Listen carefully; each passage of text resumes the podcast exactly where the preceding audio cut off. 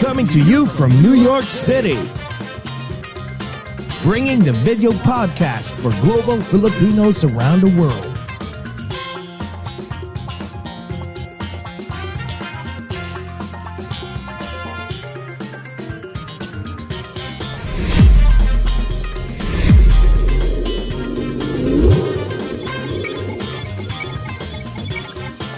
Watch and listen as we speak and get to know different celebrities, icons, influencers, and inspiring people. Join Jesse Dang and Jay Cass as they talk about anything and everything while bridging the gap between Filipinos of different generations and genres of choice.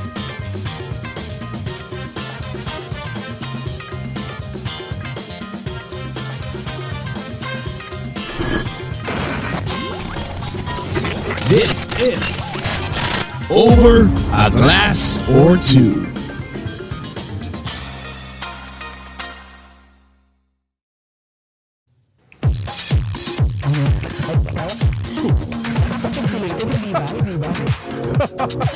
Kamusta po kayong lahat? Malakas ha. Nga, ang lakas. Ano ba, mag, magkaklab ba tayo ngayong gabing to? Ano ba? Kumusta po kayong lahat? Kumusta ka na, Jcas? Ay, okay naman ang akla. Di ba? nag enjoy ngayon sa pag, pag-iba ng panahon. How about Yes. over in the there in New Jersey? How are you and Ay, direct? Okay naman. Okay. ah actually, nag- nag-work from home nga ako today. Sir, ang saya. Pero sana pala lumabas ako kasi, my God, ito na po ang spring na inaabangan po ng New York and New Jersey. Medyo mainit na. Actually, weird nga kasi 80s. Tapos next week, malamig na naman 60s. So, ano, sa- pero I'll take it. I'll Summery take it. Okay spring ang drama. Summery spring, Yes. yes. At syempre, excited ako ngayon sa ating special guest, diba? Yes. Oh my God, the Rio, ano ba? Rio Brothers or REO Brothers? Tanungan Ano natin ulit yan kasi Oo nga eh. we ha- we had them uh, last year. year so pa- uh, a year exactly a year ago. So Yes. eh ngayon uh, meron na naman silang uh, mga pakulo para sa inyong lahat ng mga fans all around the world. Kaya Around sila the nandito. Yes. And of course, ako, bago ko makalimutan, yun na naman ako. Good morning, good evening, good afternoon po sa lahat ng mga nanonood sa buong mundo, especially sa mga TFC subscribers, FYE channel in Kumu, Facebook and YouTube. Ikaw naman, Jcas. Yes, hi TFC and hi FYE channel in Kumu. Good morning po sa lahat mga Filipinos and non-Filipinos in different time zones, in different dimensions, in different continents, in different galaxies, in this whole wide universe. Verse, verse, verse, verse. Ano, Ano ano sabi ko? Chi- chime zones? Nag-invento ng word. Hindi yung time zone. Yes, Oo. yung time zone. Ano ba Ayan. yan? Teka, bago tayo mag-umpisa, shout out daw kay BJ Kabigting. Hi. Carla, Ben. Oh, hi, Bam, Paolo, and Sandra. Oh, hi. Hello, guys. Nga, oo nga, sana makasama ka. I think uh, Memorial Day weekend. Um, It's either mag-Eagle Rock or mag-chill tayo sa kanila for a barbecue. Rhonda Bagert, hello, hi, how are you? I think she's not Filipino. I'm not so sure. But again, guys, welcome to Over a Glass or Two. I hope you will understand because we're gonna speak Tagalog, um, maybe Taglish, so we will do our best to speak in English. So for those non-Filipinos, will understand, diba, uh, our conversation Yeah, with because the REO uh, from last year, there's a lot of fans, global fans, um, who doesn't speak Tagalog, di ba? Exactly, Ayan. exactly. Hayaan nyo, si Direk ay lalabas po mamaya sa maliit na box dito sa tabi at i- i- isa sign language niya or interpret niya po kahit papaano kung uh, uh, Tagalog to English. Exactly. so Rhonda, hi. Okay, so that's cool. Becky uh, Bears Bearsford, hi. Hello, hello. So ayan, i-introduce ko na po ang ating special guest for tonight because I know everyone are so excited to know and get to uh, get better. I mean, get to know better the REO brothers. Ayan. So introduce ko na. Okay. Our guest for this more night is a Filipino rock band composed of five close-knit brothers. They have captured the heart of everyone around the world by performing renditions of music from the 1950s and 1970s of the Beatles, the Beach Boys, the Dave Clark Five, VST and Company, and, and other pr- prominent bands of the era. They made history when they became the first Filipino musicians to perform at the historic Cavern Club in Liverpool, England. My God. Siyempre, ano naman sa England lang naman. The birthplace of iconic British band The Beatles. They also have performed in Madison Square Garden, New York, with the likes of Jennifer Hudson and Pen, ano to? How do you pronounce this? Pentatonics? Yeah, Right? Pentatonics. Yeah, Pentatonics. Yes. Ano nga ba ang mga aabangan natin sa kanila? At syempre, pag-uusapan po natin ang kanilang US and Canada tour for this year 2023. Guys, please welcome the super talented, the Philippines Beatles, Ralph, Reno, Raymart, Roy, and RJ, the REO Brothers! Woohoo! Morning! Morning everyone. Hello. Hello, kumusta? How, uh, how's everything, guys? Kumusta? Okay naman po. Uh, thank you so much for having us once again at the Over the Glass or Two. Of Ayan. course, welcome. My God. Teka, before we start, introduce yourselves, guys. Um, I'm Raymart. I'm Roy. I'm Ralph. RJ. Reno. My God. Eh, eh, si Rino, naalala ko siya yung birat, ano eh, nagpa-falsetto. Di ba? Hindi ko Ah. makakalimutan ng falsetto mo. Kinabog mo ang, ang ano, ang Beatles, ano, ang The Bee Gees. Ayan. Pero medyo blurry sila, no? Oo, sana mag-clear mamaya. Oo, Oo. magkiklear yan maya-maya. At saka, Oo. sobrang excited sila. Nakita mo talagang tatatalon sila sa excitement. Eh, joke lang. Mga, Siguro naman, o teka, nag-ano na ba kayo? Nag-take ba kayo ng shot para medyo, Hindi. ano tayo, ano ngayon? Um, kasi last year, medyo mahihain pa sila. as we remember them, they're, they're as as much as they're really Very great shy. performers on stage. Kami Parang kasi, Beyonce yan, but they're really they're the shy type. Okay, Yes. soft-spoken Pero boys. pag nasa stage kami, iba na kami mga halimaw kami doon. I know, mga Halimaw. Right? Saan lang kayo halimaw? Joke, kayo naman tayo. Teka lang ha, anong maedad ba yan ng Oo Jessie? nga eh. Wait so lang. anyways, oo nga eh. Diane uh, Tosin uh, said, hi, hello, RAO brothers. Ayan. Yeah, Raymond Fl- Flygel. Hi, hello guys. Hello! Teka, okay guys, before we start again sa mga kwentuhan natin, of course, we would like to welcome you again. Ayan. Do you have anything to drink? Meron. Ayan, kompleto. Tsaka alam mo, Jikas, my God, they're, last year, I know they're good looking, but now, I think they blossom into, ano ba, mga, mga parang mga, mas gumwapo sila. I- i- close up mga direct. Mas gumwapo sila, oh. Look, oh, diba? Oh, ayan, mo oh. naman. Oh, Parang bill, K-pop na. parang fashion billboard o K-pop. Oh, diba? Oh. oh my God, baka may mga inspirations na tong mga to, mga inspirasyon nila. So anyways, oh sige, mag-ano tayo, magtutoast tayo ngayon ha. Okay, raise your glass guys. Okay, go. Okay, sa Sang Bayanang Pilipinas po at sa aming Divers USA. Guys, please welcome REO Brothers. Welcome, Welcome to, to Over a glass or two. Ayan. Cheers! Cheers sa inyo. Ayan. Mm. Kanino ba ito? Oh, hindi alam kung hindi Alakala ko lang yun dun eh. Oo nga eh, baka mamaya kanina. Teka, oh, sige, photo op ulit tayo ha. Ayan, para meron tayo. Picture taking tayo ngayon. Ayan. O, ulit, ulit. ulit. Pasensya na kasi naguguluhan sila. Okay. Pasensya, Alright. naguguluhan sila. Okay, go. One, two, three. Ayan. Ayan, at yan po ang show natin ngayon. Thank you very much, REO Brothers. Joke lang. Ayan, ayan, ayan, ayan. Ayan na yan, na-close up na direct. Eh, medyo hindi na pixelated. Eh, teka, okay. Mag-hi muna kayo sa lahat ng mga nanonood all over the world, especially sa mga TFC subscriber Filipino channel, Jeepney TV as well. We forgot to say Jeepney TV kasi nasa Jeepney TV na po kami all over the Correct. Philippines. And of taga, mga F, uh, Facebook and YouTube. And of course, yung mga non-Filipinos, say hi to everyone, guys. Ayan, hello everyone sa ating mga TFC subscribers and to all who are watching on Jeepney TV and of course sa mga followers po ng Over a Glass or Two. Hello po sa inyo lahat and uh, sa aming mga fans po, thank you so much for supporting us sa Ray Brothers Nation. Ayan. Ayan, may mic naman. Ang ganda ng boses niya, no? Oo, eh, na si Jake kasi kinikilig na. Ano ka ba? Pinansin lang eh. Hello. Yeah, yeah. Okay, ayan, malakas na pala. Hi, Rio Brothers. See you in this summer in the US. I know. They are God, all from, From excited. Vermont. See you uh, this summer in the US. Oh my God, I love Vermont. Exact. Oh my. Oh yeah, you've been to Vermont. Because guys, so tell us how's everything? Kumusta? Like, what are the changes since the last time we had an interview with you? April. I remember it was April 12. So it's it's it's, it's what? Two parang two days ago lang. So kumusta? Ano yung mga nagbago-bago sa inyo? Ah, ganun pa rin naman. Ah, humaba lang yung buhok ng iba. Ako Same. na lang, ganun pa rin. At saka Ah, tum- masaya tumangkad, din tumangkad ba kayo? ano, US tour kasi ah, um, na-testing namin yung mga sarili namin kung paano namin malalagpasan mag-gig ng ganun karami. Tapos, ah, sunod-sunod. Ang saya, ang saya ng experience na yun. Grabe. Wait, last year was your first USA um, tour, right? Um, hin- ah, before po nag-US na po kami. So, ah, nung last year po is ah, pangatlo na po ata.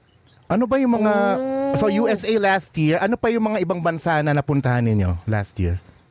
Ah, ayan, ah, last year lang yung kakaiba kasi mas maraming states na napuntahan namin. So, yun, ah, yung ah, sa, sa Chicago, first time ko namin dun. And ah, sa Texas, yan po. Oh wow. So wait. So ah, sa dami yung ano tours, eh, ang yaman-yaman yun na ngayon. ang Mas. dami lang mga, di ba? Mas yumaman Sinabi natin yan last year ngayon, must, must eh. Oh my God. So, nagbabayad ng mga ano. Pero what about like when it comes to ano, yung personal life? So what are the changes? Oh my God, Oh, look yan at no. that. Wow. San, teka, saan yan? Bago ba yan? Where's that place? Yes, so last year po yun sa, sa San Diego. San. Diego. So sige nga, Uh, sold out po for uh, 2,000. 2,000 Wow, 2,000 uh, ano to? Mga audience? Yes po. Wow. Oh my God. Uh, most of them are Filipinos or non-Filipinos? Um, siguro po as 70-30. Filipino 70%, so 30% yung Wow, grabe. I'm Grabe, so ang proud galing. of, I am so proud of you guys. Look at you, no? Na-imagine, hindi, hindi ano, lahat nakaka, nakaka, nakakaano, nakakapuno ng 2,000 venue, Jessie. venues, no? Grabe, no? Na ano nyo ba? I'm sure, sobra kayong proud, right, of yourselves? So ano bang, ang tawag nito, so anong nagbago sa inyo personally since last year? Isa-isa tayo. Um, wala naman po masyadong ano, pero nandun po tayo sa siguro yung ah, yung pananaw po namin bilang ah, a musician na nagpe-perform. Ah, may mga nagbago po na like ah, hindi po namin nagagawa before na mag-tour ng ganun ka hectic yung schedule like every day uh, lilipad ka ng ganun. So, doon po namin na-test yung parang Sarili na. yung ah, bilang performer, ah, yung endurance namin sa pagpe-perform. Wow. Overall. Minsan ano, walang minsan walang tulog pero kaya pa rin. Oh, Oh, really? wow. Hin- eh, pero pag walang tulog, hindi ba naapektuhan yung boses, ninyo? Bosses? Um, nakaka-apekto siya pero pag nai-enjoy mo na sa stage yung ginagawa mo, parang hindi mo na napapansin na wala kang tulog. Ganun. Oh, at saka parang feeling. adrenaline and enjoyment na yun, ano? Yes po, ganun. Oh. Oh, wow. O sa iba naman, sa, sa mga batang to, kanino kay, ano, kay, kay Fal- Mr. Falsetto. Oh, check, check. anong, nag, anong nagbago naman sa'yo? Yung buhok ko nagbago. Ay, yung buhok nagbago. May mga highlights na at saka mahaba. At saka mas mahaba na yung mga buhok. O, di sa dalawang, my God, itong matinee idol na to, oh. Ang gagwapo, oh, grabe. A- anong mga nagbago sa inyong mga buhay-buhay since last year? Yung nga, sa, katulad sinabi ni Rimar, ah, yung na-experience namin sa aming US tour na na-experience namin yung iba-ibang states na yung biyahe kami ng malalayo. Kaya yun kami na-experience ng ganung, ganung, ganung tour. Oh, Ah, wow. parang si Jessie yata, parang may, paulit-ulit yung tanong, parang may gusto tumbukin eh. An- ano ba mga nga, jo... Actually, ma- ang gusto ko, mga jowa ba? ang gusto kong tumbukin is, kasi last year, you mentioned that, sige ha, mag, I'm sure a lot of people are so eager to know. Because last year, you claimed that you're all single and ready to mingle, right? So, now, ano ba, what are the changes? Meron na bang mga boyfriend? Are you going to are you going to tell the truth today? Boyfriends na? Ano ba, meron na? Yes. Oh, Yes! Oh, Ah, single, single dito. Wala na ata eh. Lahat kami may mga partners na... Ah, binabati ko pala si Camille Villanueva. I love you. Oh, hi. Oh, so lahat kayo meron ng mga mga ano, significant others. Pa- pasensya na lang sa mga fans natin. Di ba? Ano no? Ah, ako personally po, ah, sa, nagkaroon ako ng ano, sasakyan. Nakabili ako ng sasakyan. Oh, After nine- congratulations. Congratulations, a new car, no? So lahat kayo may mga kotse na. Oh, what about you? Um, so what, anong nagbago? Nakabili na ng cellphone. Ah, medyo, ba, cellphone? Ano? Maniwala ko na na- naka-Nokia ka lang, Nokia ka dati, hindi yata. Malaking pagbabago po para sa akin kasi nakakapagtugtog na ako, makakapag-concert sa iba't ibang tao. Yun, na-enjoy ko na yung sarili ko. Oh, at least medyo ano na, nag-loosen up na kayo, no? Oo. Actually, oo, may mga nag-ask dito kung magkakapatid daw kayo. Hi, Cory!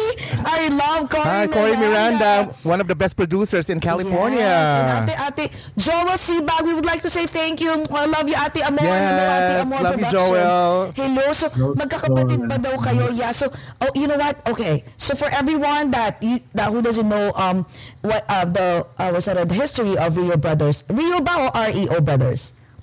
Ah, pwedeng parehas, Rio or E REO. REO Brothers. So we will discuss about their, you know, their humble beginnings. So we will talk about it, di ba? Himay-himayin natin yung mga personal lives nila, mga buhay nila, di ba? So, Yes. So, okay. So lahat kayo magkakapatid, right? Like, from one mother. Sa isang sa isang nanay lang. huy, sagot. Walang sumagot. Tita Mahay. Sa isang mommy lang, sa isang mother. Right? Yes po. Sino ang pinaka-eldest? Oh, who's next? Oh, who's the third one? Oh, fourth. Si Raymart. Oh, and then third, oh, ang baby boy. Oh, so wait. So, di ba, uh, I, I remember nine kayong magkakapatid, right? Nine siblings, right? And one sister, correct? Yes po. Grabe, no? So talaga, so yung tatlo ba, the rest of the three um, siblings, do they still sing or do they have their own band? Or are, do they have their own career? Meron? Um, bali ano ah, kami po yung ah, pinaka yung last batch to. Kaya yung iba po may mga pamilya na po and then may isa po kaming ah, kapatid na singer din po. Ah, siya po yung nauna na maging performer sa amin. So siya tapos kami lang po yung nagpa-perform professionally. Wow, grabe, nakakatuwa, no? Imagine mga musicians talaga kayo, no? Like, sabi ko nga eh, ang sipag ng mami at dad, ng mami at tatay nyo, ang tindi. Make sure na meron si- silang basketball, ano, ng basketball. Oo nga kasi pagkasabi pa niya, kami yung second rules. batch. May first batch, may second batch. Kasi yung kwento kasi noon parang naghahabol sila ng magka ano ng anak ng babae. Oh, sa kakatry. Eh, puro kami lalaki. Kaya ang ginawa ko, nagpahaba na lang ako ng buhok. Nagpa Represent na lang. represent, represent, oo, para siguradong ano, no? Para siguradong um, merong babaeng lumabas. Pero at least may isang babae, no? Siya yung muse ng basketball team. Diba? Pero diba, I remember from the last time that we had an interview, yung parents, I mean, your family are not really musically inclined. Right? So, tapos biglang kayong lahat magkakapatid, kumakanta. Apo. Ah, yes po. Pero y- ano parang hilig lang po ng, ng music yung mga parents po namin. Kumakanta din po sila pero hindi po yung as in yung vocal performer. Mahilig lang po sa ah, So pa so guys, kwento nyo sa amin so paano kayo ngayon na-incline isa-isa o sino nung sino na una na ma-incline pa uh, sa music? Since bata kayo, right? Na nag-start ba kayo na sino unang-unang nakadiscover that they can sing? Ah, dati din namin alam kung ah, nasa tono kami. Ang alam ko lang, nag-start ako nung bata ako mag-play ng drums. Ah, walang nagturo sa akin. Pinanood ko lang yung kapitbahay namin hanggang sa gumawa ako ng ano ng lata lang na drums. So inaral ko hanggang sa natuto ako. And then kami ni Rap lagi nagja-jamming dati. So tinuturuan ko siya mag-drums hanggang sa natuto siya. And parang jamming lang sa bahay. Mga kinakanta namin kung ano-ano lang like Westlife, mga, yung mga kinakanta, yung mga uso dati. So, nung nag-start yung 2005, ah, medyo naglabasan yung mga banda sa Pilipinas. So, ako naman, nag-interest na ako mag-guitar. Nung natuto ako mag-gitara, ah si Rock din, nag-gitara na din. So, naging bassista na siya. Then si Reno, na, gusto nung mag-drums. So, sino panuruan ko din mag-drums hanggang si Raymart sumali na din. Tapos, yun na nabuo. Wow. Parang hindi siya, minsan nagja-jamming kami dun sa isang bahay. Ah, madalas kami lang ni Rat dati kasi si Raymart hindi pa masyado sa banda nun.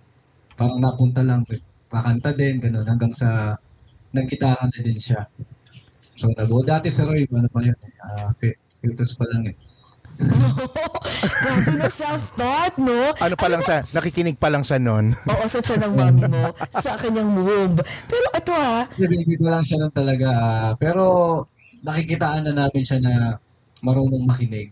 So ako nung ngayon, sabi ko kailangan magkaroon na kami ng ano, ng, kasi ang nangyayari ako lahat gumagawa sa keyboard din, nagkikitara ako din kakanta. yes. So sabi ko, ah ito sa Roy marunong naman makinig. So yun, nung pandemic, uh, finukusan ko, tinuruan ko siya yung mga part na ginagawa ko. Tapos, ah masipag naman siya na pag-aralan yung mga ginagawa ko. So yun, sakto nakasama na siya ngayon sa mga tour namin. Oo nga. Galing. At saka, teka nga pala, bago tayo mag, mag-umpisa, uh, uh, clear nyo sa amin na, ano bang ibig sabihin ng REO? O REO? Ah, yes po, ah, REO po, initial po sa lahat po ng pangalan namin. So lahat po kami nag-start with letter R. R, yes. And middle name is Vasco and family name is Otik. So kaya po Oh. Ayun. Kaya naging review. Alam mo, Jcas, I wonder, um, uh, like, how is it like during like holiday season? For example, like, uh, Christmas or siguro laging ano, no? Laging ang saya-saya ng family nyo. Kasi imagine mo, nine siblings and mom and dad. My God, ang saya siguro. I don't think How they're in, I don't think they're inviting other people anymore sa dami ninyo. Tama ba? That's it. Tayo-tayo lang, no? Pero kumusta, how is it growing up with, with you know, like with nine siblings? Masaya, mag magulo, yes po, ah, maingay. Okay. masaya.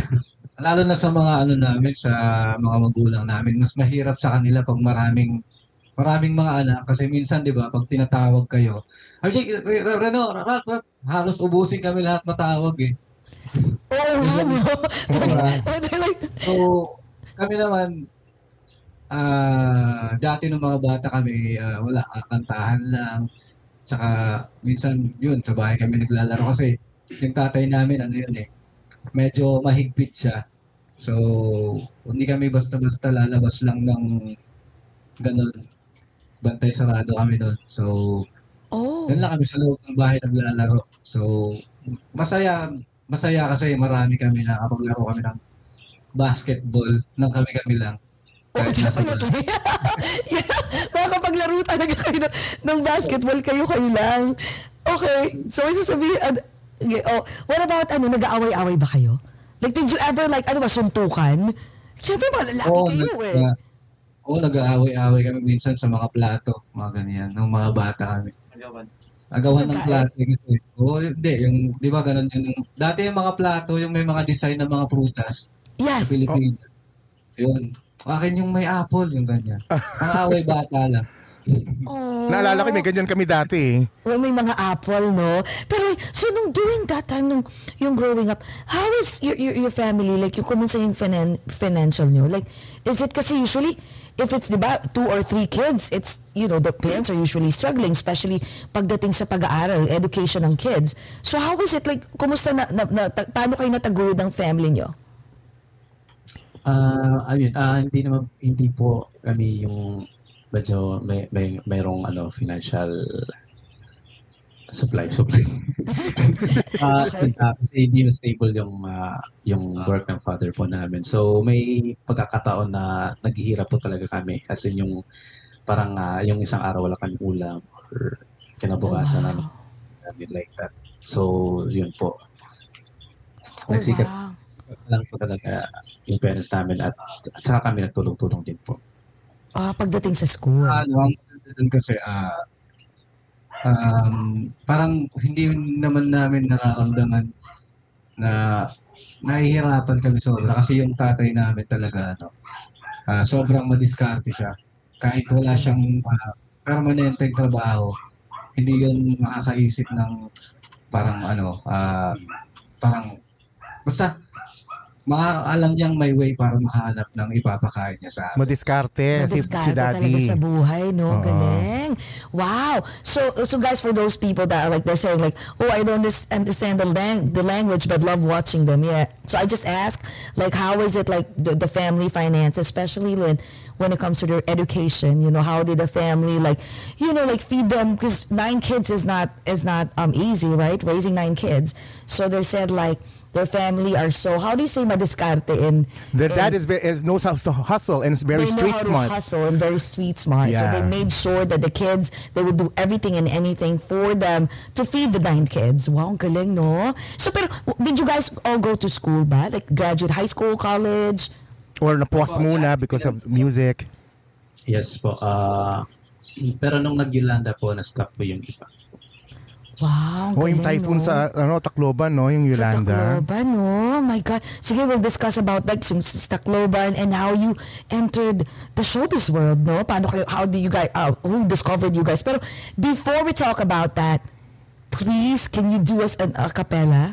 A sample naman for everyone. Because you guys are known to sing the Beatles, right? And guys, al- also, we're gonna talk about like why they chose to sing Beatles of all they can I mean they're very young come on. I mean I'm sure they're not even but they didn't what I'm, how old are you guys? Like y- yung totoo?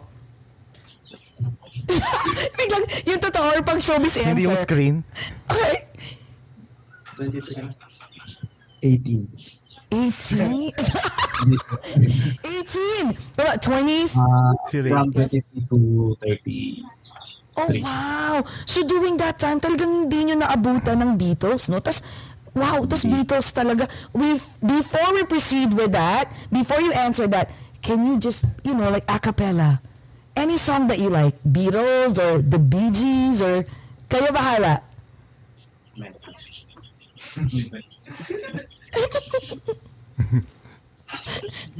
Nag-iba yung boses nung isa kasi ano na, nagbinata na from last year.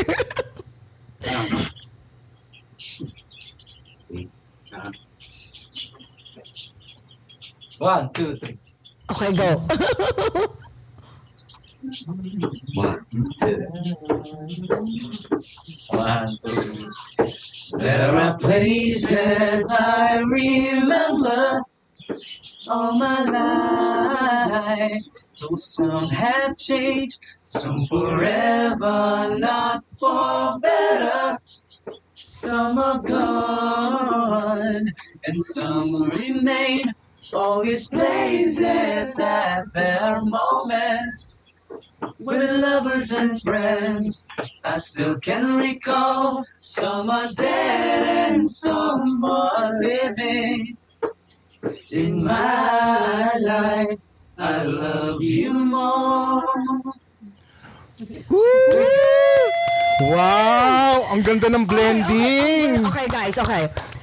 I want to know first, like, how, why did you choose Beatles and how did you learn the, the way they sing? I mean, you guys, like, you replicate, you emulate the Beatles or the, the way they sing, the tone, everything. So, paano nyo yung ginawa? Um, uh, first of all, joke. Uh, actually, last uh, 2008 lang po namin discover yung Beatles. Uh, although narinig po namin yung songs nila, pero hindi po namin alam na Beatles po yun. Then, nung 2008 po kasi, doon po, yun, doon po kami yung nag-start start na kami mag-form ng group as uh, Real Brothers, kami mong kakapatid. And then, naisipan po ni Papa na like yung Beatles, kasi apat po kami nag-start. Yan. So, apat din po yung Beatles. So, bumili ng, ano, ng ah, a CD, pero hindi po siya yung original na album po ng Beatles. So, pinarinig niya po sa amin. Then, doon po namin na nagustuhan yung songs and na-discover din po. And after that, nag-research na po kami sa YouTube kung ano mo talaga yung Beatles, paano sila nagsimula, and then uh, kung ano nila contribute sa world music. So, doon po in love sa mga songs nila.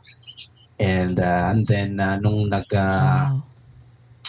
mga 2009, may nakilala po kaming uh, Chinese, uh, Filipino-Chinese na may band po siya before. And then, uh, siya po yung nagturo sa amin how to uh, sing uh, the vibe of uh, 60s songs, uh, especially ng The Beatles. So, nung po kami na, kumbaga, na-grow yung uh, 60s uh, music genre namin.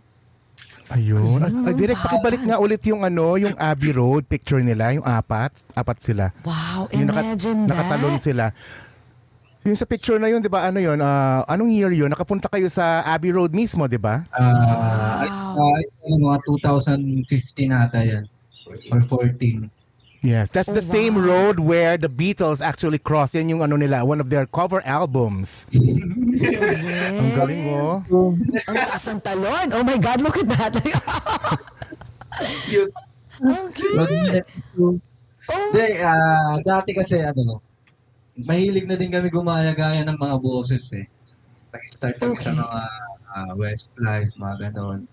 Yan kami-kami nila rin. Oh, mga mga mga favorite So, kong boy bands yun. na Eh. mga nandito, ginagaya-gaya din namin. Na, natutuwa lang kami mag ganon. Kahit si Babalo, nagagaya nila din eh.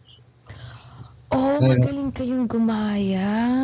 Sige nga, sampo nga, sampo nga, go. Kay Babalu. Pero yun na lang, pero yun. Okay, go, go, go ahead. Babalo ngayon. si Roy. Go, Roy, go. Sige na, sample, go. Ay, nahihirapan din. Ayaw, ayaw. May, si- yeah. Sige na. Ay, kunwari, tatago natin si Roy. Oh, Wait, ano, guys? Nagayahin niya. na. oh my God. Ay, Ang kilala nila si Babalo. oh. Ibang bansa. Hindi sila makarelate. Di ba palo? Oh, hindi makarelate. Yes, oo. Yung babalu po, paos. Sabi ni Danny Ah, oo nga, post niya siya. Paus ka. Pero wait, a question. So wait, um, uh, ayan, nawala ako. May sasabihin si Direk kasi may sinatanong. Okay, go. Teka, sandali. So, ba, um, nung, di ba na-discover nyo yung Beatles, no? Pinag-aralan nyo talaga siya. Kasi lahat, lahat ba ng mga, kasi napansin ko, um, David Clark, I mean, halos lahat na kinakaya nyo eh, yung mga boses. So, lahat yun pinag-aaralan nyo talaga, isa-isa? Like, isa-isang song? Like, minomodulate nyo yung boses nyo? Opo, Including kasi- boy band. Ah, nag-start kami dati dun sa nakilala namin Chinese uh, Pilipino na taga Tacloban. So ah pag pag nagsepra kami ng isang kanta, ah mas inaano niya talaga yung detalye. Kailangan detalyado. Oo, na ito may kulang na. Oh. May mahalaga yun. Tsaka huwag yung iibahin. Kasi ah mas mafe-feel nila yung kanta na like yung mga edad nila. Tapos pag nakinig nila yon, narinig nila yon, ah mahalaga yon sa kanila yung Exactly. Yung, yung authenticity, Yung, yung, ano. authenticity talaga nung ano, Kahit nung banda. namin, hindi natin di naman kaboses. Andun yung ano eh, andun yung ah, hagod, kumbaga. Yun. Oo, Oo, ng memories tama, nila tama. at the feelings nila pag Correct. may resemblance dun sa original na Beatles. The Pe- Beatles. Pero nabanggit mo kanina, 'di ba, ano, RJ, 'di ba, yung mga ah, ah, mga Backstreet Boys, Westlife, mga favorite ko rin 'yan eh. Ah, sa kinakanta nyo rin ba yan sa shows ninyo o hindi? Hindi bagay sa Ay, hindi po, repertoire? hindi po, ano. Ah. Nga, dami- since hindi nyo kinakanta, Dami- sample. Ano na no? Pasample nga. Ng mag-sample boy- ng ano, boy Sige na, please. I know you, because guys, uh, we're asking if they can do a sample of one of their favorite boy band.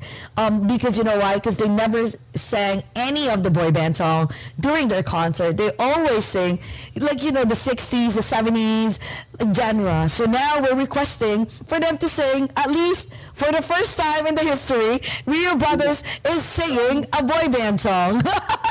Ayan na, ayan na. Wala kayong magagawa. Mga seryoso sila eh. Naghahanap na sila ng kanta. Ayan. Ayan, sige, go, go, go. We're gonna wait, we're gonna wait. You guys wanna hear them at least, right? Light it up, dynamite. Oh, there you go. Okay, tama ko ikaw. Ano ba ng kanta? BTS? BTS. Oh my God. Westlife muna. Paslab daw. oh, Westlife, dali. Day, ah, ah, away.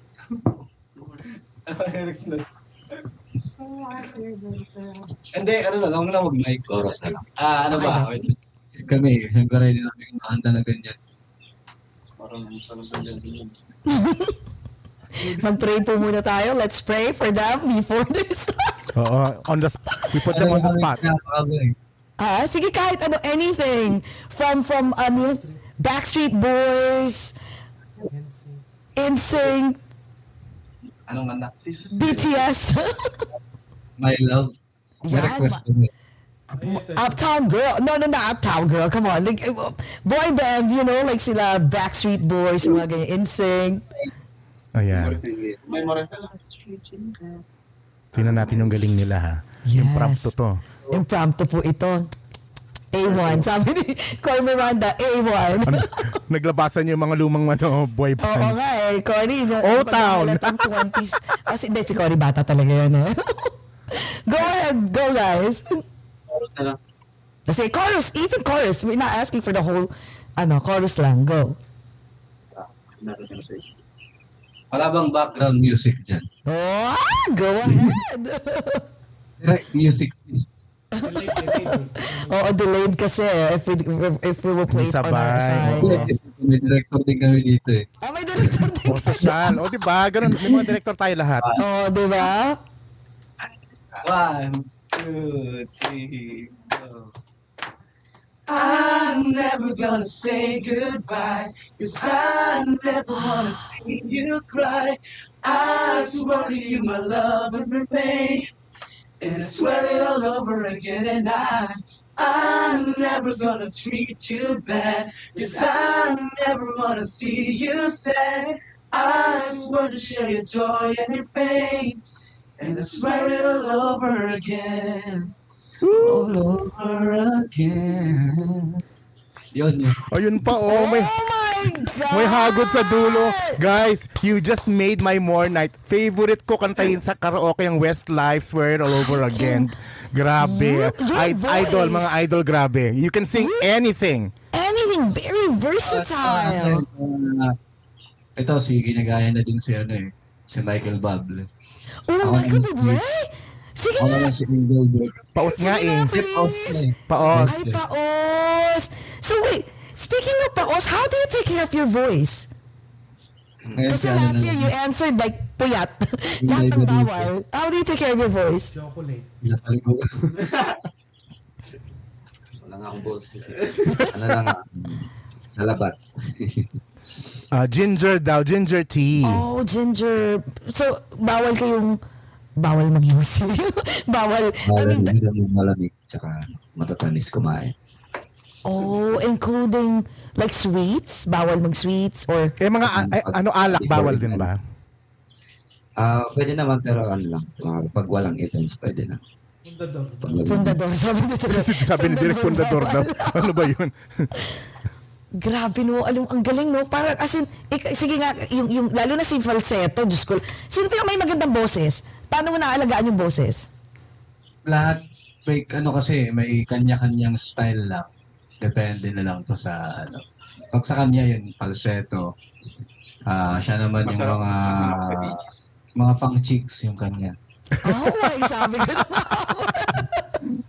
Meron naman yung ah pang matanda. Grabe. From chip boy to uh, the oldies and then, okay. Pero yung mga pang sa ano, yung mga sa ah mga sa show, tawag yun, Mark, mga opera, ah Pang opera. Operatic. Operatic. ah Rachel Ango, yung mga Pang Broadway. Alala, mahala lang.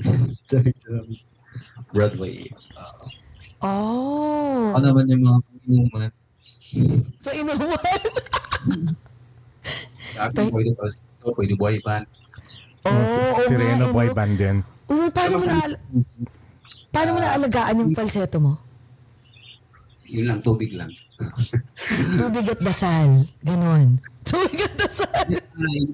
Yung boss ko naman, hindi, talaga, hindi naman, pag kumakanta mo ng matagal, hindi naman talaga napapaus.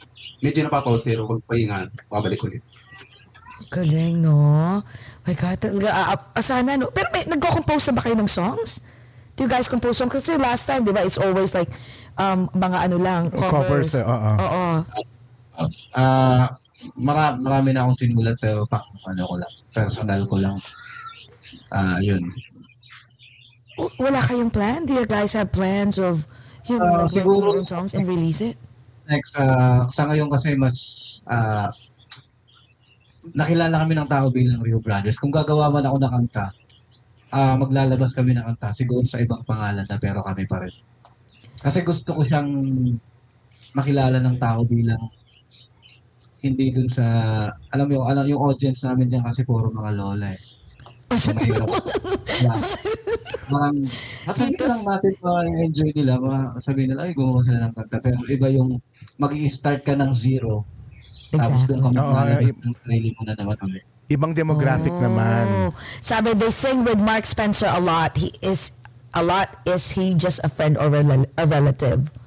Mark Spencer. Yes, oh, maganda, maganda boses nun eh. Idol, idol ko yun si Mark Spencer. Oh, okay, okay, okay. So wait, so wait, ah, so eventually you're planning, nasa ano yun, nasa pipeline yun. Like you're planning na mag-release kayo ng talagang songs nyo, like com- uh, original compositions. Oh, Di ba meron, Original di ba meron na compositions. kayong ano, may original na kayo dati years ago? O wala pa ba? Ah, ano, ah, noong 2015, ah, biglaan nyo kasi bigla kami pinapirma sa ABS. So, ah, ah, nagkaroon kami ng kontrata sa Star Records. Tapos nakilala namin si Benny Saturno. So, wow. may kanta siya dati na nakatago sa baol. So, pinaki, pinaano niya sa amin, pinakanta niya sa amin. Wow. Yun yung ako'y tinamaan sa sa nasa YouTube yun. Yun. Oh, Dati. sige nga, papakinggan namin yun. Grabe. Wait, so speaking of um, ABS-CBN, because I remember, nag-ano kayo, di ba? Sumikat kayo dun sa ABS-CBN, nung kayo yung mismong nag, uh, first stand, uh, d- dun sa show na yun, standing ovation, dun kayo sumikat ng todo, right? Kwento mo nga yun? Sila mong kwento. O sige, sino magkakwento? Yung pinakatahimik. Hindi kami wala. Wala yung magkakasama. Um, paano ba? Una, um, nakilala namin si Sir Tom. Um, tapos, ah, yung pinawagan namin calling card dito sa Manila nung napatpat kami, si Sir Ray Fuentes. Ah, bali magkakilala sila ni Sir Tom. Tapos, ah, nung time na yon as in walang wala kami. So, buti na lang ah ganun pa rin yung number na dun sa calling card after ah, ano ba, two years. No, one year no, nung nag-Ilanda. Patawagan niya si Sir Tom hanggang sa pinapunta kami dun sa sa studio, pinakinggan kami. Tapos, dinala niya kami din dun sa kaibigan niya na may-ari ng bar sa may uh, Shaw Boulevard. Hanggang sa nagsulat siya sa ABS tsaka yun, ah, nabasa ng ABS. Pinuntahan kami dun sa bar na yun kasi sakto nagkataon na meron silang ano eh, ah, Christmas pa-concert. special. Oo. Oh, Christmas special tulong tab- tabang na para sa mga yun nga sa nagda- Yolanda. nadaanan ng trahedya. So isa kami doon kasi saktong ah, mga biktima biktima kami ng Yolanda. So pinuntahan kami ng isang isang tao doon sa ABS. Pinakinggan kami doon sa bar hanggang sa kinausap kami sabi isasali namin kayo doon sa Christmas special. Yun. Wow. So RJ, uh, Yun, ah, first time namin ah maka-experience ng ganun kalaking show. So nakakakaba yun. Tapos, anong nangyari pa eh, panghuli kami. Ah, ba, ah, second to the last. Medyo napalpak kami doon kasi biglaan eh. Ah, nagkaroon ng problema doon sa tech. Hindi nasaksak yung power. So, Oh, na-stuck wow. sa stage. So po, ah, halos mga ilang minutes din, mga 10 minutes ata kaming na-stuck doon. So, kabang-kaba na kami nun kasi singit lang kami sa show pero nagka, ganun pa yung nangyari. Pero ang nangyari, nung nakakanta na kami, ah nag-enjoy yung tao. So, kaya nag-more sila ng more na hanggang sa wow. Ah, akala ko ano, akala ko kukwento mo, nag- nag-acapella kayo bigla. Oo nga, parang movie. Nag-harmonize kayo bigla. Ah, ang nangyari kasi ano, yung makyat si Mart, Martin Rivera at si Gerald Anderson nagsalita dun sa stage para malibang muna yung tao. Sila nag-entertain. Oh, so kami naman, Ah. kami din yung ginagawa ng sa mga tao dun sa sound system. Tapos nung nalaman na hindi pala nakasaksak, doon, diretso na kami tumugtog hanggang sa hanggang sa ano, hanggang sa na na-enjoy nila yung set. Yung tatlong kantang yun na pinaghalo namin. Wow. Wow. So RJ, Ano masasabi mo na, yun? Oo, na, na yan, yan talaga yung ah, biggest break ninyo. Wait lang po, di marinig. Ay, y- masasabi mo ba yung yung yung yung, yung gig ninyo sa yung sa Christmas special ng ABS yan yung ah, biggest Ayan. break ninyo sa career Ano nyo? po yan nawala? Oh, yeah. Ulitin mo, Jcas, na wala. Go, go ahead, Jcas. Ay, can you ah, can you hear me? Ayan, okay na po. Ayan. Y- So, masasabi mo yun yung pinakamalaking break ninyo ng Rio Brothers? Opo, ah hindi namin makakalimutan yun. ah. kasi yun yung simula ng lahat po. Oh my God, Yung sa no? Christmas special. So, dun, ah Standing ovation. doon na, po, doon na nag-start na maya-maya ah, may tumawag para mag-perform kami sa Madison Square Garden po. Wow. Madison agad? Opo, wow. wow. nakagulat kami kasi parang halos wala pa kami isang buwan dito. Pagdating namin dito, wala pang isang buwan, tapos biglang Araneta. Then after Araneta, nag Oh my Madison Square. God. Wow. What what Grabe, can, what a blessing. Yes, can you tell us in detail what ano yung what was the Madison Square Garden show about?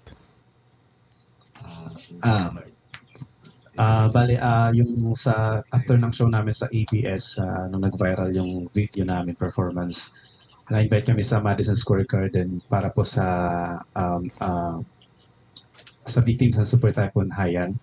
Yan, it's a Oh, fundraising wow. po yan. Oh my God, wow. Ah, Pinoy Relief, ayun. Pinoy Sa Haya naman yon. Ano ano kinanta niyo doon? no?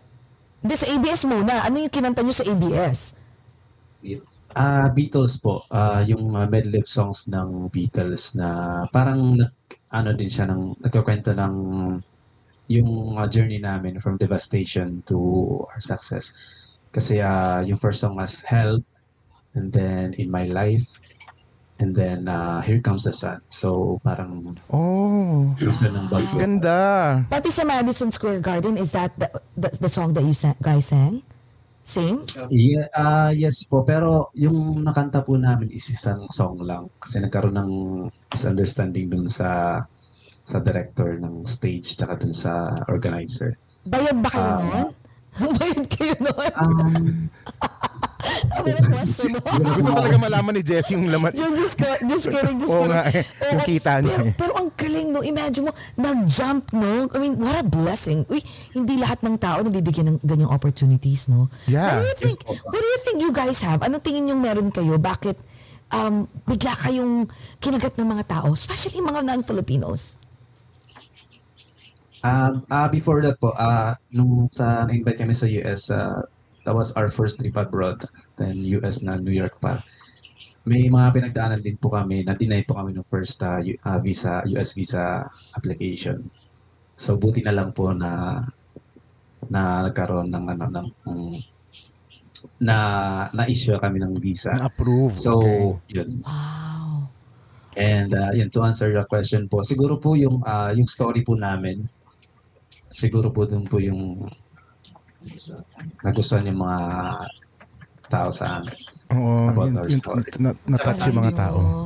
Eh, saka ano din, ah, di, hindi naman din nila alam nung time na yon na yun yung sitwasyon namin. Minsan yung mga iba sa YouTube, pag pinapanood nila yung sa Araneta, akala nila concert namin yun. Oh, but it's So, not, it wasn't your concert, hindi. no? Ano, kasama lang kami dun sa show na yun. Kasi minsan may mga ibang nagko-compare na may mas magaling pa dyan na nagbi-Beatles. Di naman talaga kami Beatles. Gusto lang namin kantahin yung kanta nila at na-enjoy namin at naging part lang kami nung ah, show na yon and then nag-enjoy yung mga tao. So, ah, syempre nung time na yun, mga bata pa tong mga to. So, yun yung parang ah, agaw pansin na parang wa, wow, ah, nandun yung ah, nandun yung vibe nung kanta kahit ang babata pa nila kahit kayo natatanong niyo bakit yun yung nagustuhan namin. So yun yung nagiging ah, hatak. Una, so nung tumatanda na kami, minsan iniisip ko paano ano kayang gimmick na gagawin namin. So, yun, ang ginawa namin, ah, lahat ng banda na kapanahunan ng mga lola natin, ah, kinanta na din namin na same nung kung paano namin kantahin yung Beatles. Like, ah, kailangan makuha namin yung ganun din na vibe yung kanta. Galing. Yung, Mm. ah, yun, yung hagot, yung boses. Tinatry namin maging kadikit doon para, yun. Alam mo, Jcas, you know what I, what I love about about these kids? Kasi parang ano, um, imagine mo, they, they started, nag-struggle talaga sila, no? N- di ba? Nag- Especially what happened to Yolanda, no? So, that, ang galing, no? Kaya nga, for those who's watching right now, always remember that parang your struggles in life can turn into a fortune. Kasi sometimes people think like they're struggling and it's a misfortune and they're ti- tired of like doing something. Pero kayo, kahit yung, yung struggles nyo, talagang you work so hard and it became a fortune. Which is, look what happened, di ba? Yung silver lining ng Yolanda made you force to do something better, which is ginamit nyo pa yung boses nyo, pumunta kayo ng Manila, di ba? Nakipagsapalaran kayo para ma- ma-achieve yung, yung dreams nyo. Galing. Siya yung So, ano, naging dahilan para inspiring. ah, lumabas pa kami sa Oo. Kasi wala oo. oo, wala talagang planong mag, lumayo. Ah, okay na kami sa Tacloban dati. Yung doon na lang mag-gig. ah, yun na yung ah, nagigig kami din nag-aaral, nagigig nag-aaral. So yung Yolanda yung naging dahilan para umalis kami muna sa Tacloban. Then doon na nag-start lahat. Bumukas yung, mun- bumukas yung mundo Bumukas ninyo mundo at saka yung, yung lumaki yung possibilities ninyo. Meron kayo isa sa mga fans nyo, Christina B. Sumiran. Last week, fiesta sa uh, Mariatid Kabuyaw at isa sila sa mga guest doon with Mayonnaise Band. At first, hindi sila kilala ng mga tao pero nung kumanta na sila, sobrang na-amaze ang crowd. And they even asked for more, more, more. It was really amazing. They were incredible. O, di Yeah, ba? kasi yung mga, Yeah. yung mga, yung mga audience doon, mga ano eh, Bata. Mga bata, Mga hindi TV. timer, sabi nyo. Mga Gen, So, Z, so, Gen Z. ah, so, ah, mahirap sa part namin yung ganun kasi ah hindi nila alam yung mga kanta eh. So, ang mahalaga doon, yun yung sinasabi ni ma'am na nag-enjoy sila. Di ba? Galing, no? Tsaka ang Parang maganda same nito. lang yun. Oo. Yung parang same lang yun sa, kuwari, ah, isang bagong singer ako, like banda, din kakantahan ko yung matatanda, kung mag enjoy ba sila sa kantang kakantahin ko. Mhm. So, Exactly. kami naman, masaya na kami doon na kahit yung iba hindi alam yung song. Ma- May marami naman ano, marami namang nakikita akong nag enjoy din at sumasabay sa kanta. And Lalo na nung ilaw. ang magaling kasi, like, because of everyone are singing, like, the same songs na, di ba? Yung mga latest songs, di ba?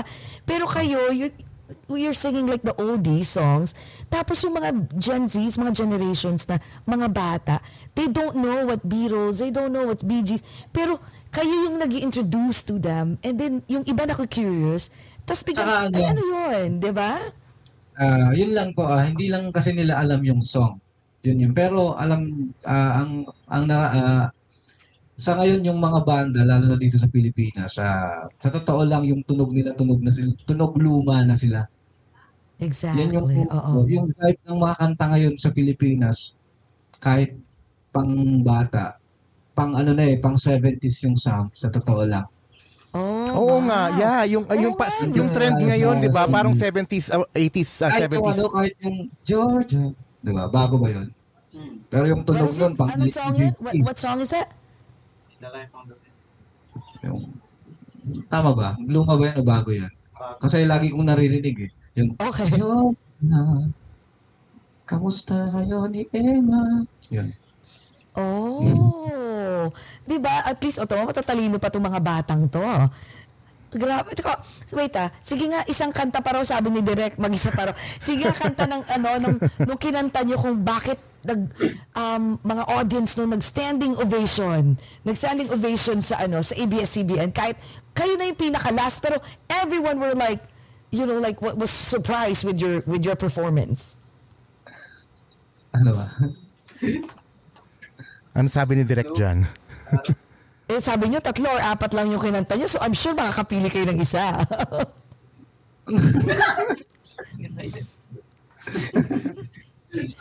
Hindi, ano ka na? Ah, bali yung isa doon is pinunta na namin kanina, yung In My Life. Okay. Ayan, may Ah, gitara oh, may gitara na. Go ahead.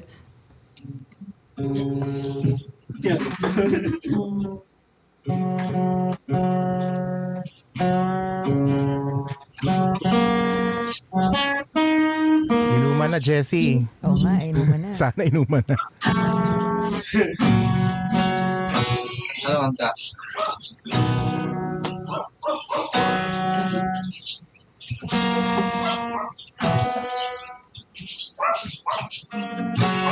Kailangan ba yung sa eh, or ibang kanta na lang?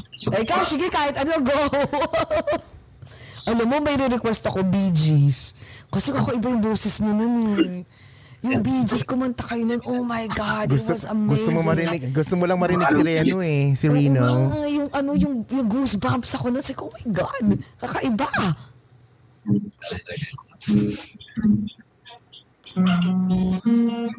Ibang ano to eh.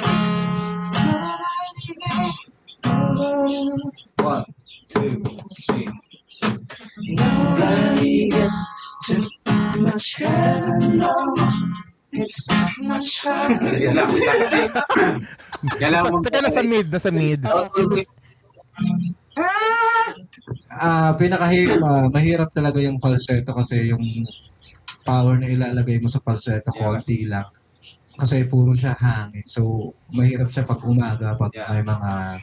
Ah, mahirap sa umaga. Kaya, Dami na kabarang plema. pwede ka na. Okay, okay. So, ibahin na natin. No, Sige, iba. Oo. Tapos pag-uusapan na natin ang concert nyo ngayon. Tama. Na bakit kailangan kayo, kaya pinapakanta namin kayo. Yan, okay, go ahead. Ay, sabayan, okay. Nobody has you. One. One, two, three. Nobody gets too much heaven, no. It's much harder to come back. I'm waiting in line. Nobody gets too much love anymore. It's as high as a mountain and harder to find.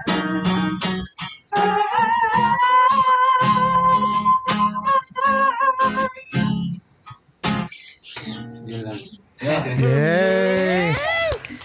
Ang galing, ang galing. Wow. Early in, May- ah, sa umaga pa yan ha. Ang May galing bakit ha. May nakita akong ano dito, eh, reply na parang ano, para daw silang, ano, para daw pagkain yung, ano, yung Rio Brothers na pag nat- natikman mo, maa-addict ka na, parang something like that. I just saw it earlier. Oo, ayan. Parang, ano, Tagalong Bilazon, parang panimpla sa pagkain ng Rio Brothers. Once you try them, paktay ka, magiging addict ka na sa kanila. Minsan inaabot ng madaling araw sa pakikinig ng songs nila. Oh my God. Galing-galing, Diyos ko, Lord. Buti ka nga, pag-usapan natin ngayon ang concert ninyo. Yes. Anong, so, so syempre last year, di ba? Nakailang, my God, ang dami-dami Di ba ano yung ah, concerts. United States at saka iba, iba't ibang bansa yung last year, right? So this year, um, Canada and USA, pag-usapan natin yan. Ano, ah, oh, sige, i-promote niyo yung mga, ano nyo, yung mga, mga shows nyo this, ano, and sa Jersey City, guys, my God, malapit na. Kailan to direct? July 11. Ah, Diyos, ah, June June. 11, 2023, Sunday at 7 p.m. Hindi namin kayo nakita last year kasi meron kaming lakad nun bigla. Pero this year, hoy, ano ha, um, Ate Amar at ah, Joel. Ang Yes. ticket po namin. Tsaka- Panonoodin namin kayo. And I hope you have time. Um, we'll treat you kasi nga, last year, hinahanap nila ang kanin. There's no rice, sabi nila. So, ngayon, pa- papakainin namin kayo sa Filipino. Ayan, sa Filipino restaurant. So, sa uh, Jersey City, ayan. So, ano yung next nyo? Sa San Diego naman, sa Taclo, ah, Tacloban. San Tacloban, San Diego, May hindi. 26, 7 p.m. Heart Revolution Church. Ayan. Sa California naman to. Ayan. So sige, direct ipapakita natin isa-isa yan. Susunod Next ano, yan, sa Okay, next natin. Grand, the Grand Theater sa Anaheim, California naman, ang Rio Brothers. Yes, June 3, 6.30 p.m. Sinong next? Anong next? Ah, ano yung next? Ang dami. San Francisco! Yeah, San Fran, Saturday, May 21st naman. 6.30 p.m. Saturday at the Sa- uh, St. Street, Leandro, California, Bell Thea- Theater. Ayan. Ang dami yung... Teka nga, sige, bago mo pakita lahat-lahat, isa-isa muna, mamaya yung Virginia. So, ano yung mga preparations nyo? Mga preparations nyo before kayo, bef- para, para sa mga ano na to, sa USA and Canada tour? Ah, syempre ano, ah ah, masayang tugtugan. Syempre ganun. Anong aabangan namin? May bago ba kayo mga Meron bang mga bagong pakulo? Ayan. Hmm, ah, ah, sa ano na lang, sa show na lang. Secret. Nakakaabang-abang. Ay, mga aabangan namin. Oh my God. May nagtatanong eh, Jesse and Jacobs, are you coming to the New York show? Uh, when is New York show? I didn't see New York. Uh, may, may New York show kayo, right? Meron ba kayo yung New Jersey lang? Yung New, New Jersey po. Jersey. ah. Oo, yun na yung New Jersey. New Jersey. Actually, we live like uh, eight minutes away from the the location. So doon makakapunta. Pwede ka maglakad, Jessie. Oo, hindi naman. bike. rollerblades. Oo. Oy, this time, June 11 is Jersey City. Ilagay na natin sa calendar natin Ilalagay na yan. namin sa calendar. Ah, ah, Ate Amor, uh, namin. Paging, okay? Kuya, Kuya Joel Seabag, we love you. Yes, uh, definitely. We're definitely gonna be there. And may time kaya kayo? Yes, definitely. Rhonda, Birgit, yes, we're definitely gonna be there. Definitely. Uh, we want to see, of course, we want to meet these guys and we want to meet some of the people who's watching right now. And I hope may time kayo, no? Naka, namimiss nyo pa ba yung last time na nag-ano kayo, nakakain ba kayo, nag-concert kayo dito? Nakakain ba kayo ng rice? Opo. Yes po, ang dami pong ano. Rice. Yung naubos namin. May So, nagdala. wait, ano mas favorite nyo ba? So, hindi, I know you guys love um, um, Filipino food, right? Pero anong favorite nyo? What's your favorite um, non-Filipino food? Na natry nyo? Steak. Steak po. Ah, steak. Oh, gusto natin Siyempre, lahat yan. Nauna Oo. talaga siya. Steak. What about mga ano, mga burgers dito, uh, especially the the big um pizza, New York pizza, 'di ba lalaki? Parang serving ng tatlo yung isang malaking pizza. So, uh, yun ang gusto. Pero steak talaga yung favorite nyo. Opo. memorable ano, memorable um uh, uh, concert nyo. Moment din dito sa ano, nagpunta kayo dito sa US sa concert nyo. Ah, Ano? Memorable daw. Travel namin yung nila, kami ng ano. Part natin sa Marami. Ah, ma, madami. ano kasi, ah, opo, ah, parang ah, every, ano, every state, iba-iba talaga yung Experience. Oo. Ang, ang gusto ko malaman ngayon, uh, uh, Rio Brothers, ano ang uh, pinaka ina- inaabangan ninyo ngayon sa US at Canada tour nyo? Anong pinaka-excited kayo? Ah, yes po, ah, sa ano so sa lahat po, pero mas doon sa Canada kasi first time po namin sa Canada. First time Oh. ninyo sa Canada. Dito nga sa Jersey, New York, ano yung gusto nyong puntahan na hindi nyo napuntahan nung last time? Um, first time din natin. yes, first time po namin sa Jer- New Jersey. Ah, first time nyo din. Oh my God, you would love it. Oh, New York last time, so sa Jersey naman. Oh, hindi na sila, kasi sa totoo lang, where we live, ako sa I, I work in New York and JCast lives in New York. So ako, ako yung house ko, as in, siguro mga 8 minutes away lang ako sa Manhattan. So, oh, at malapit din ako dun sa location nyo. So, sabi ni ano, um, we had them at Seafood Buffet in Anaheim with the Vegas gang, si Terry Canillas. Ang sarap naman nun. Seafood sarap. buffet. Tapos sabi ni Tess, oh, hi Ate Tess, Jess and JCast, I'm the line producing the Jersey City show. Contact me anytime. Ate Tess, yes, after Yes, nito, we I will. Yes, para magkita tayo at mag-meet ha.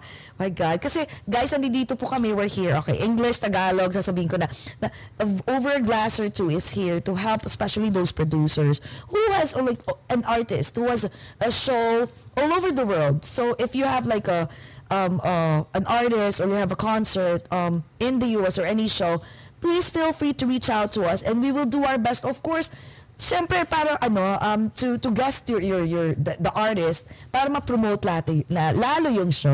Yan. Ayan, and speaking of promoting, Yes. ayan, tuloy natin. So, the Rio Brothers are also going to be live in Virginia. This is Saturday, June 10th at 7 p.m. Yes. Ayan. And ano yung next? Next Ah, naman.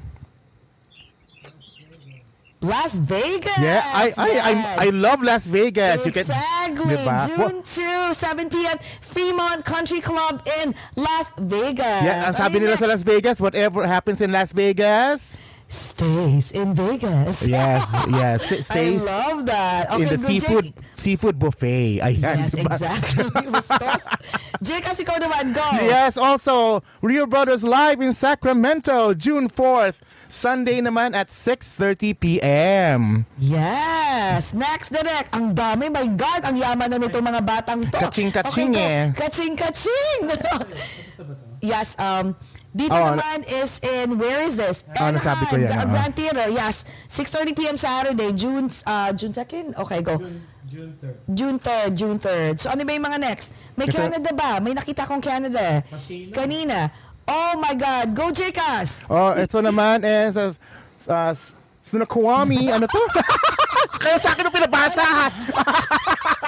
basta, basta sa, kasi, sa casino siya. Okay, sa casino po siya. Eh, sa pa. Washington. Sa Washington, May 20th, 2023 at 6 p.m.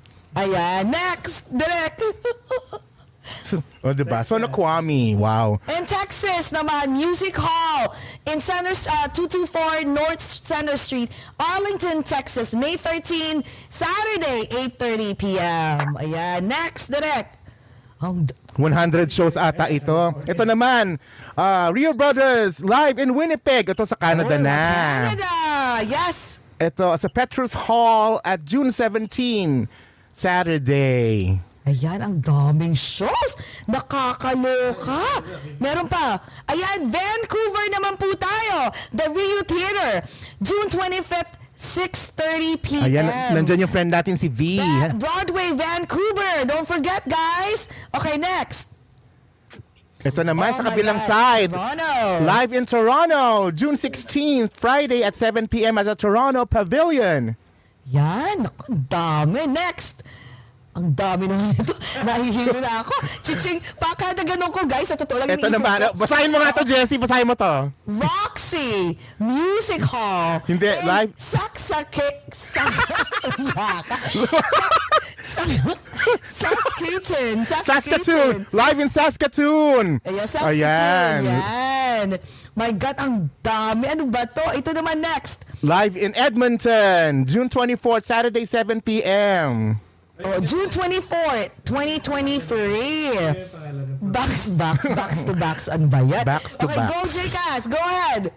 Okay. They're also live in Calgary, June 23rd, Friday, 7 p.m. June 23, yes. Mass, uh, the, ano to, Macewan University Theater. Okay, Binabasa ko goes. eh. Nahihira. Sobra. O, tapos na Ayan po na. yan. Ang Wow. dami. Grabe ha. Ang I'm so proud of you guys. And by the way, guys, uh, um, this um, aside from, of course, we want to have the producers and the artists, of course, to promote their show. Also, we're uh, Overglass or Two is already we're broadcasting in at the Filipino channel, the TFC. Of course. So, Yes. ma- mapapanood po to all over the world. And of course, Jeepney TV, of course, in the whole Philippines. So mapapanood niyo po ang Over a Glass or Two. Yes, so, at saka check if, out the, ano, if the you, cable listings. If you missed the broadcast at TFC uh, sa cable, uh, you can also catch it and stream us on I Want TFC. I want TFC as well. And of course, YouTube, Facebook, and FYE channel. Naka-live po kami ngayon Yes. sa Kumu. Ayan. Grabe, I'm so proud of you guys. Ang galing-galing. Na, ito ha, curious ako. Na, did you ever think na magiging ganito kayo ka, ano, ka, kasikat? um, di, di naman namin alam na, na parang ganun or sikat. Iba kasi yung sikat eh, yung hindi na talaga makalabas sa bahay. Um, ah dati, um, ah, sa totoo lang, um, nanaginip ako dati nung bata pa ako na may taong ah magpapahiram ng mga gamit ganyan, instrumento. So nangyari yun. So kada may pinupuntahan akong lugar, parang may feeling ako na na may magandang mangyayari. Ganon. Parang ano no, So- na-manifest mo na, naramdaman mo na na you guys are going to do Kahit something. nag-Manila kami, may feeling ako na may something dito. Oh, ayan na nga ang ba something. ni Madam Auring? Ah, Oh, wow. Okay, so meron kang ano Ah, may ah, gift syempre, ano, ma- maraming maraming salamat at yun, sa mga taong laging nanonood sa Rio Brothers at nag enjoy At syempre kay ah, Joel Sebag na nag-start dito para makapag-tour kami sa US. Yun. Grabe, Ah, Joel. kasi totoo lang, ano eh, si Rap lang yung kilala niya kasi si Joel kasi yung tipong naghahanap ng artist na mga solo. So, akala niya, di niya alam kung ano yung Rio Brothers. So, si Rap yung nakausap niya dati. Tapos sabi na Rap banda kami. So, trinay niyang magka-US tour. So, yun yung nangyari. Nagka, na-try namin din yung sarili namin kung paano tumugtog ng katulad ng ibang artist na nagkakaroon ng tour. Wow. Yan. Ang galing, no? Ano, May, may, ano ka, ha? may third eye ka, may premonition ka. Nakikita mo siya, di ba? I mean, in a way na mama, kumaga, fi, naniniwala din naman ako pag may nararamdaman kang ganyan. Tapos lagi mo siya sa- na ah, manifest. Okay, go ahead, sorry. Yeah. Sa totoo lang, ah, para sa akin, ah, mas malaga yung sign.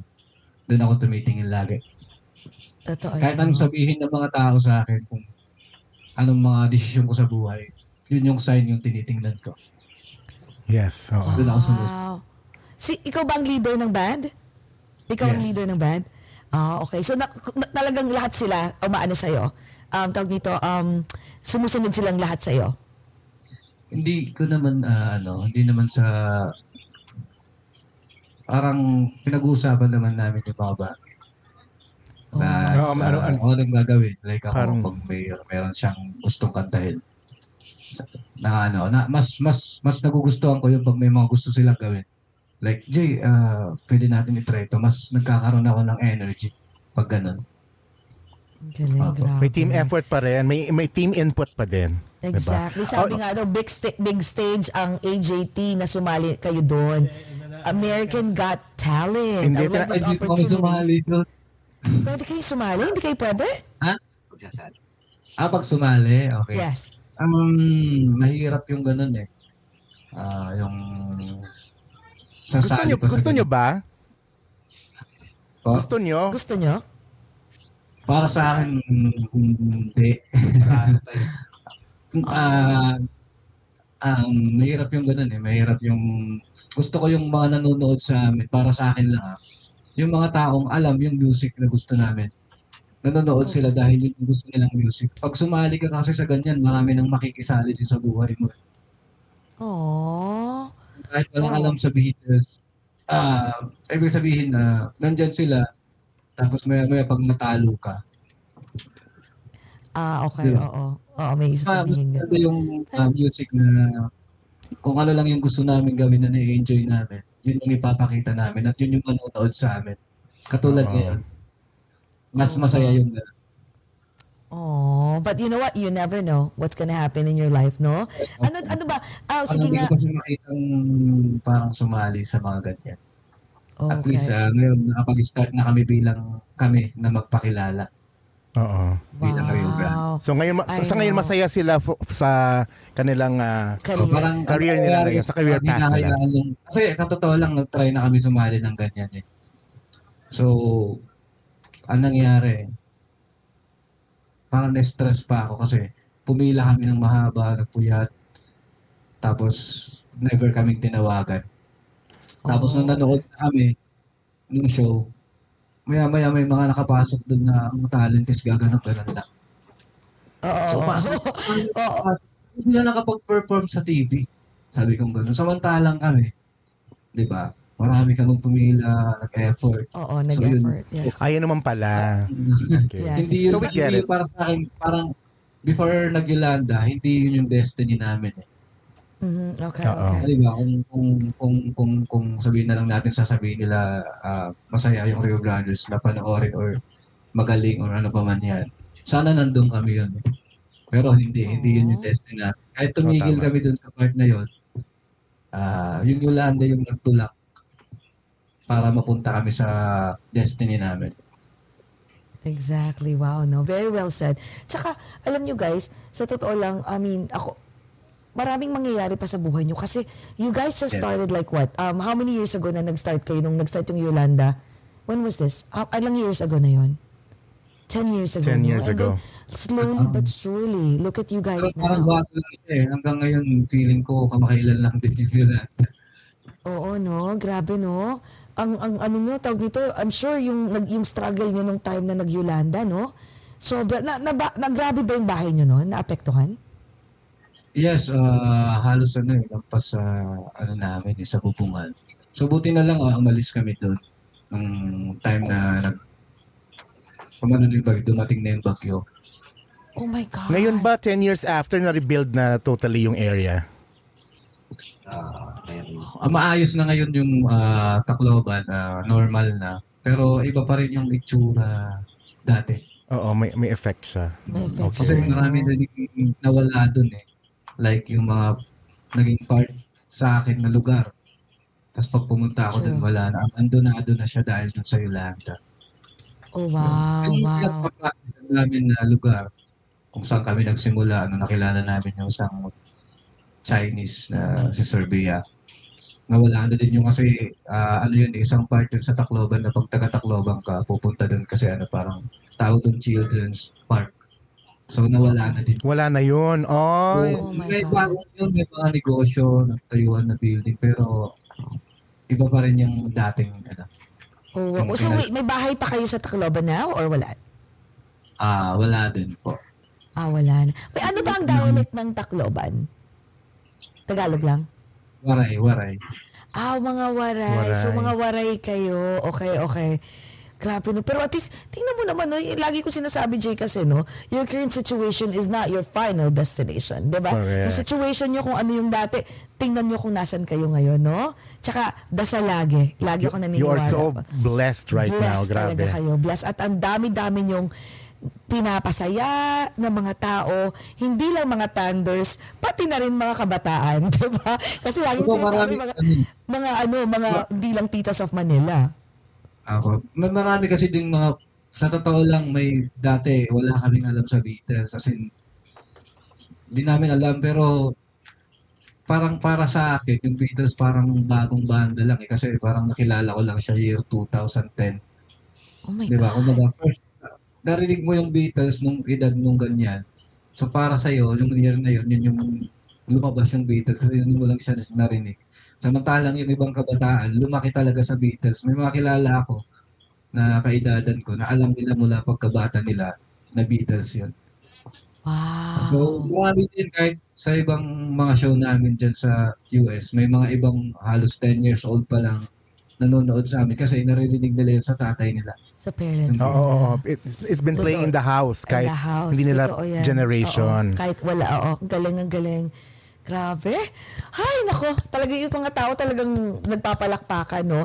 Pero guys, ha, bago ko, pakakantahin ko kayo ng last song, ha? Pero bago ang last song is, how do you see yourself like in the near future? Let's say 10 years from now. Ano yung plano nyo para sa, sa nakikita nyo para sa future ng Rio Brothers? Ng REO Brothers? Ah, katulad nung dati, hindi ko din alam kung ah ano ba yung susunod na mangyayari sa banda. Basta para sa akin yun, ah, masaya kami sa ginagawa namin at magpasaya ng mga tao. Hindi ko alam kung ano yung nakikita nila sa susunod.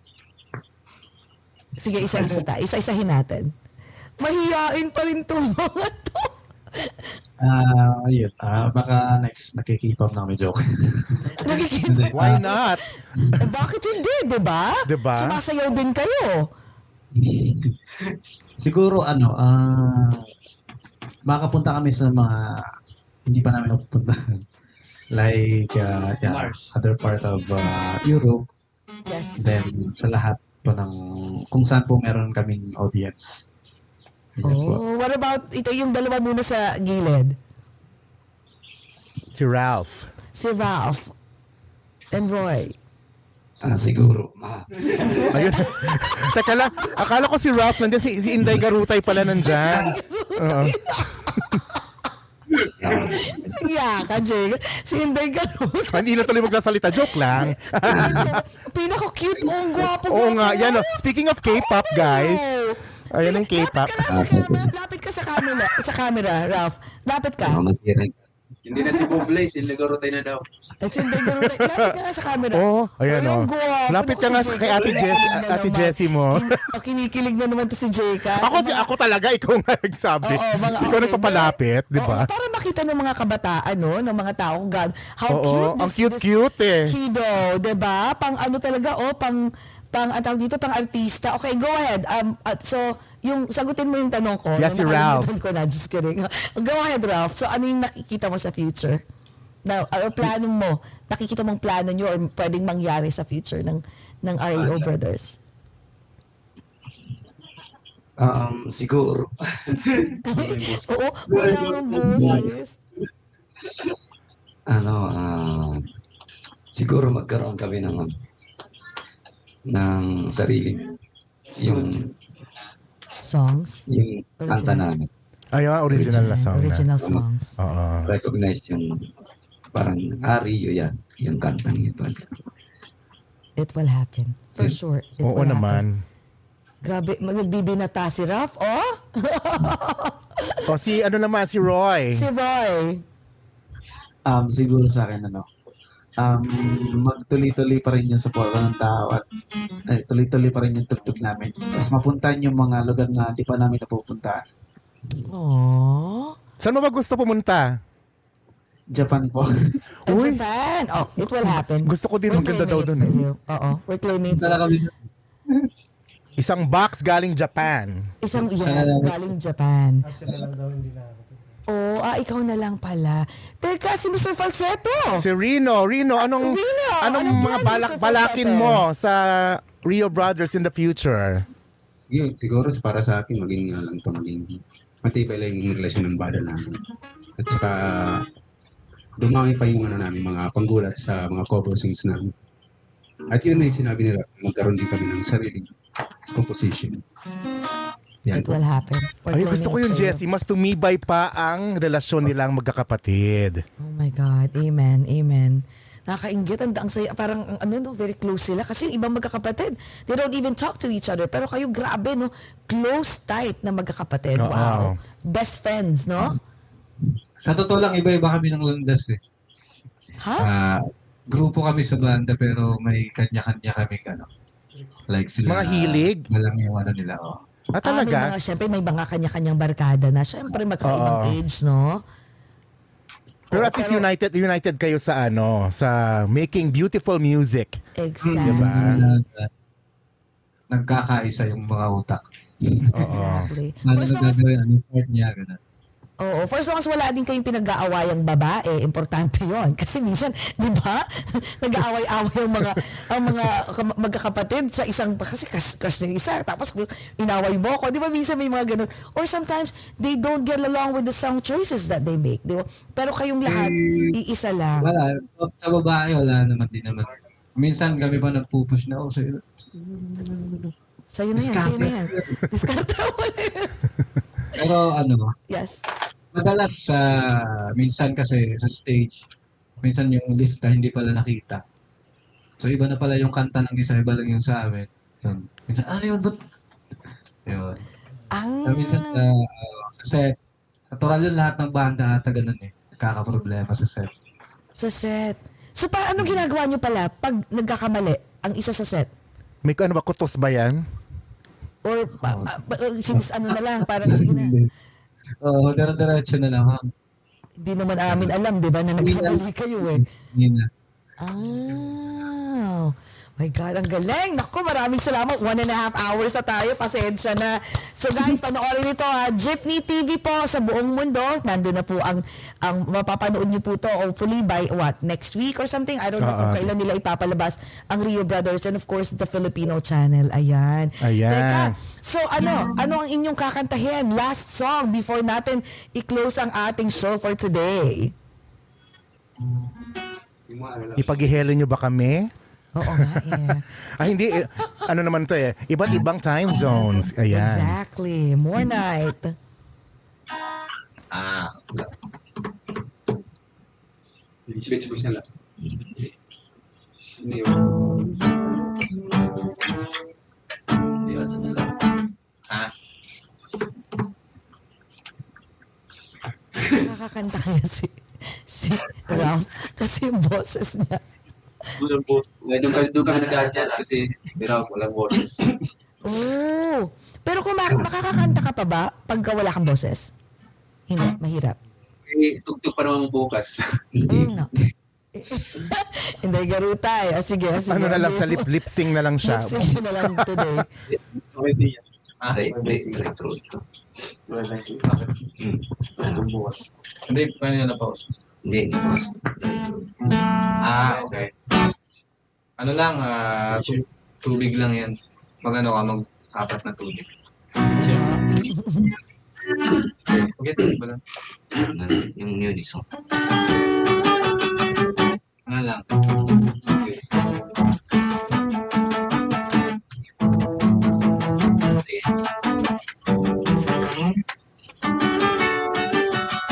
If everybody had